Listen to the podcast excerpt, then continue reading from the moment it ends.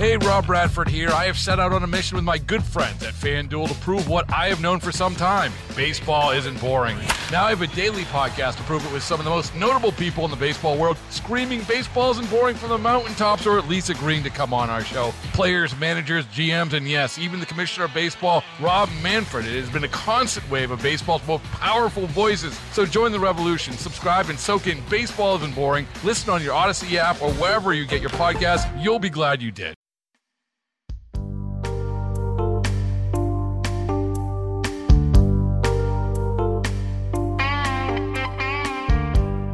We've all seen the headlines, Lauren, talking about the death of chain restaurants, and they're blaming your generation. Yeah, they have blamed my generation, the millennials, and I always took a bit of offense to that. Honestly, I like endless breadsticks as much as anyone else. Well, try not to take it personally, because I'm sure they aren't singling you out. Fair enough, fair enough.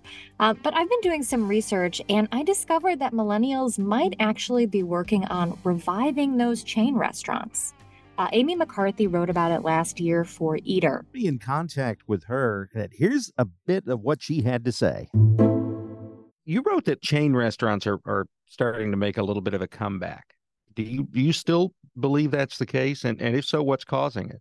Yeah, I definitely think so. Um, I think there are a number of factors that are influencing um, the comeback of chains, or even places that hadn't been chains before becoming chains, what we would call chainification. The real reason I reached out to Amy was this headline that our other producer, Chris, found.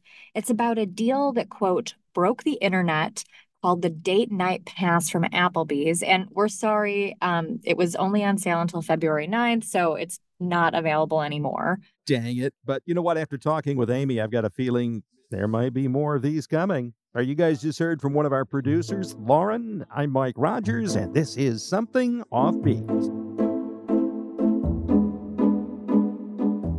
Uh, so I was just looking at the numbers on this Applebee's thing. You get up to $30 worth of food per week for an entire year, and it's just $200. Now, on the surface, that sounds like a pretty good deal. Yeah. I mean, I think for a lot of people, uh, it is a really good deal. Um, you know, especially considering the rising cost of food. It's really expensive to eat out right now. It's really expensive to buy groceries right now. Um, so the idea is that you could get dinner, a nice dinner, a dinner out, a date night kind of experience for $30 is pretty exciting. Um, or for $250 total or whatever the cost was. Um, that said, Applebee's is really hoping that you're going to spend more than that $250. They want you to come in and get cocktails and get an appetizer or get something else so that they can build out that ticket price and make more than $250 off of the experience. Yeah, and as from as far as you're concerned, it, you need to go. I would say probably three or four times to make it worth the expense, right? Definitely. Over the course of a year, that's not that difficult.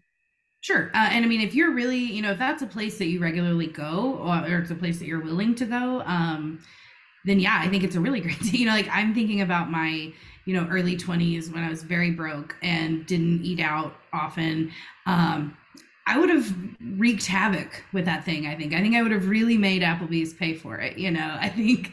I think there are frugal people out there who can really make the most of of those kinds of things. Um, and those are the kind of people who want that deal. You know, they're not the people who are going to go and spend a whole bunch more money at Applebee's on cocktails or dessert or whatever. Um, they're the people who are interested in a deal, not you know a luxury dinner. That reminds me of my days waitressing and living off mistake orders. What is a mistake order? Um, you know, when you order something specifically without, um, like, what's something that you hate? Broccoli. I don't do broccoli. So imagine you order, let's say, a salad and it has broccoli in it. And you say, no broccoli. And then you see the plate coming towards you and it's loaded with broccoli. And you tell them, like, bring that to the back before it even hits the table. It's not what you ordered. So you guys would just eat those. See, I, I've worked in restaurants too. We just toss it. You'd eat it. Well, of course, especially like if it hadn't hit the table yet. And, uh, you know, at some places where I worked, you'd have to pay for it if it was your mistake, like you forgot to type in no broccoli. Um, so yeah, we'd eat those. And, you know, sometimes the kitchen would make the mistake and we'd all get to eat it later. So, um, yeah, I, I definitely have eaten the mistake orders before, um, especially if I had to pay for them. Um, these days aren't as, as lean for me. I'm not worried about putting in mistake orders, but I do like to be economically responsible when I'm dining out. How about you? Absolutely. And that actually is what drives me crazy about a lot of the fancy restaurants. You drop a couple of hundred bucks and then you have to hit Wendy's on the way home because you're still hungry. That is a problem you won't have to deal with at most chain restaurants, though, because they'll load you up. I think the first factor specifically is economic with regard to the consumer. Um, you know, chain restaurants, the things that they have going for them are value and consistency. And when you have a limited dining budget, a limited amount of money to spend on, you know, sort of luxury experiences, you want those to be good experiences. And, you know, trying new restaurants is really exciting. Obviously, I think that. Um, but sometimes it can be really disappointing. And, you know, you feel like you've gone and spent a $100, $200, whatever the amount of money is on, you know, food that just really wasn't that good.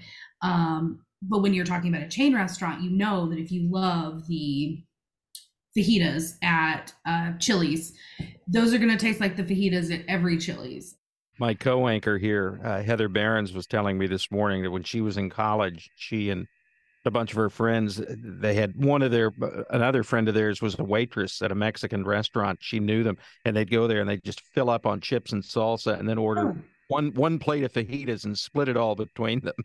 Yeah, you know, I mean that's money. just and it feels you know like we're we're kind of approaching those times again you know even just going through the drive through feels kind of outrageously expensive right now and you know if you have a family or you know are lower income date nights are kind of a luxury at the moment and the idea that you could do it so affordably i think is really appealing to a lot of people what else do you think is driving a return to chain restaurant dining? Another factor I think is, which is also economic, but more on the business side, is that it seems to be easier to do business as a restaurant if you're a chain. Um, scale offers you the ability to build systems uh, that make it more efficient to run a restaurant. They make it cheaper to, you know, acquire products uh, or the ingredients that you need to make the food that you're serving. Um, and so I think on both sides of the business, it's really economic. And we've seen that with chains, restaurants becoming chains that we really never would have thought would have become chains. Um, a, a, good example, I think, is Carbone, uh, which will, you know, very fancy New York City pasta restaurant, which now has several locations. Hey, Rob Bradford here. I have set out on a mission with my good friends at FanDuel to prove what I have known for some time baseball isn't boring. Now I have a daily podcast to prove it with some of the most notable people in the baseball world, screaming baseball isn't boring from the mountaintops or at least agreeing to come on our show. Players, managers, GMs, and yes, even the commissioner of baseball, Rob Manfred. It has been a constant wave of baseball's most powerful voices. So join the revolution, subscribe, and soak in Baseball Isn't Boring. Listen on your Audacy app or wherever you get your podcast. You'll be glad you did.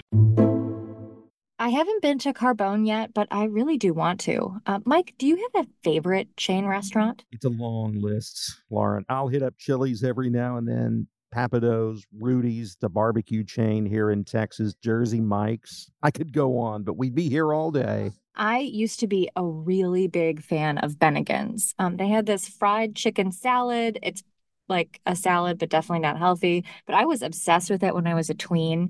And I, w- I love the salad so much and I love Bennigan's so much that I tried to get a job at a Bennigan's, but I was really, I was a really young teen and it didn't work out. They didn't want me. And hey, never mind the food. I got a restaurant job once because a girl that I had a crush on worked there, and that didn't work out well either. Oh, that's cute we've we've all been there when we're young and trying to get jobs. The motivation is is a little bit different when you're young. And now all of the bennigans that i used to love so much that were near me are unfortunately closed.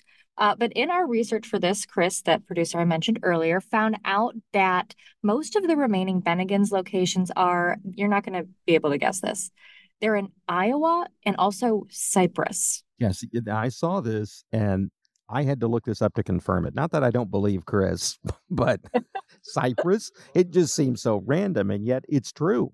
They have dozens of Bennigans in Cyprus. So best of oh. luck finding your salad. I know. I kind of I want to go on a trip to Cyprus now just to figure out what the deal is, like what the Bennigan's culture is like there, why they like it so much. Maybe they have a bunch of Greek license plates up on the wall. Oh my gosh, I hope so. And I wonder if there's like a Cyprus version of that salad that I loved, like maybe a Greek salad, fried chicken salad fusion. It just has feta cheese in it.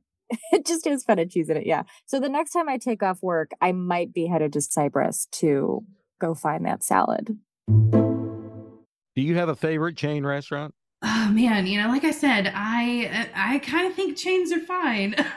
you know, I grew up in a small town, so uh, that was really all we had, other than like you know mom and pop places. But um, you know, not above an Olive Garden. Love a soup, salad, and breadsticks lunch. Um, love Chili's. I've written about my affinity for the Chili's two for twenty five, which I think is like one of the best deals in dining. I don't even think it exists anymore. I think they've changed it up a little bit. Um, yeah, I'm not a hater of chains. I just understand their place in the dining ecosystem.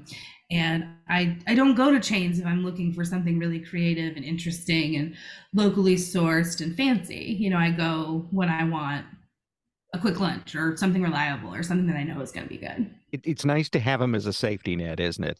Totally, totally. You know, I, I in the in the piece that we talked about earlier, um, I ended up in the Olive Garden, you know, just because it was in the parking lot next door of where I was. And, you know, they're always there. And when you're hungry and you don't have, you're not sure what you want, you know, the chains will always be there for you. And that is it going to be was, amazing? Olive Maybe Garden not. was that was the go-to for my grandmother. Take me to Olive Garden. I mean, Olive Garden is those breadsticks, man. You know, I think we can all universally agree that those are good. I don't want to know what's in them. Uh, I don't care what the ingredient list is. I just know that they are delicious. We've been hearing that millennials have have kind of ruined chain restaurants, or at least made life more difficult for them. Is that true? And and what what caused that? Yeah, I think I think on some level it is true. Um, I think millennials and people in general, but you know, millennials were certainly driving that. Wanted more from restaurants. They wanted more creative food. They wanted um, locally sourced ingredients. They wanted to know where their food was coming from and to support local farmers. Um, but I also think that it was. I think it like I think millennials did it, but I also think that millennials are now getting older. I think we realize that the experiences that you know so-called hot or hip restaurants have kind of been uneven um, and again, we're looking for that consistency. You know, I think uh, I'll go back to the economics of it. Millennials are broke, and when we have less money to spend on charcuterie and fancy restaurants, we're going to spend that at places that feel more familiar. But isn't that the case though with with any generation? You look at the boomers and millennials and Gen Z. As you get older and you have kids, right? You want to go to some place you know and trust. You know what's on the menu. You know there's going to be variety. It's important to you. Yeah, I think I, definitely think that's true. You know, my own I've kind of always been a person who's never been afraid to say, no, actually, I think Taco Bell is pretty good, you know? Um, but I find myself doing that more as well, you know, instead of trying a new place or, and, you know, granted, it's my job. So I'm just talking about in my my own time.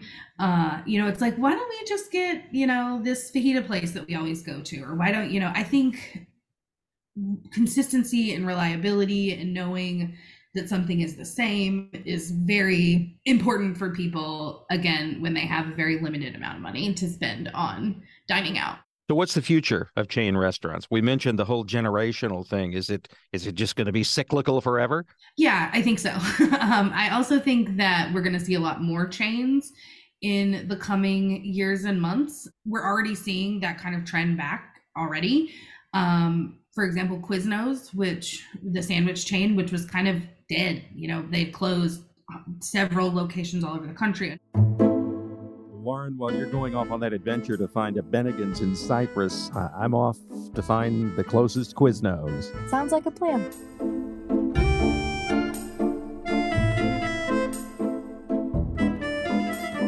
I'm Mike Rogers. Thanks so much for listening to Something Offbeat. This episode written and produced by Lauren Barry and Chris Blake, with audio editing by Bree Flores, original music by Myron Kaplan, and editorial support from Cooper Mall.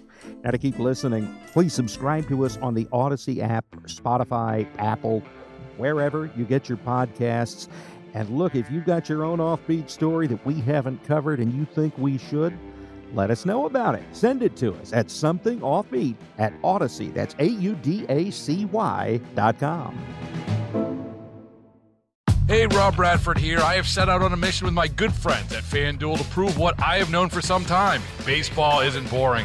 Now I have a daily podcast to prove it with some of the most notable people in the baseball world, screaming baseball isn't boring from the mountaintops or at least agreeing to come on our show. Players, managers, GMs, and yes, even the commissioner of baseball, Rob Manfred. It has been a constant wave of baseball's most powerful voices. So join the revolution. Subscribe and soak in Baseball Isn't Boring. Listen on your Audacy app or wherever you get your podcast. You'll be glad you did.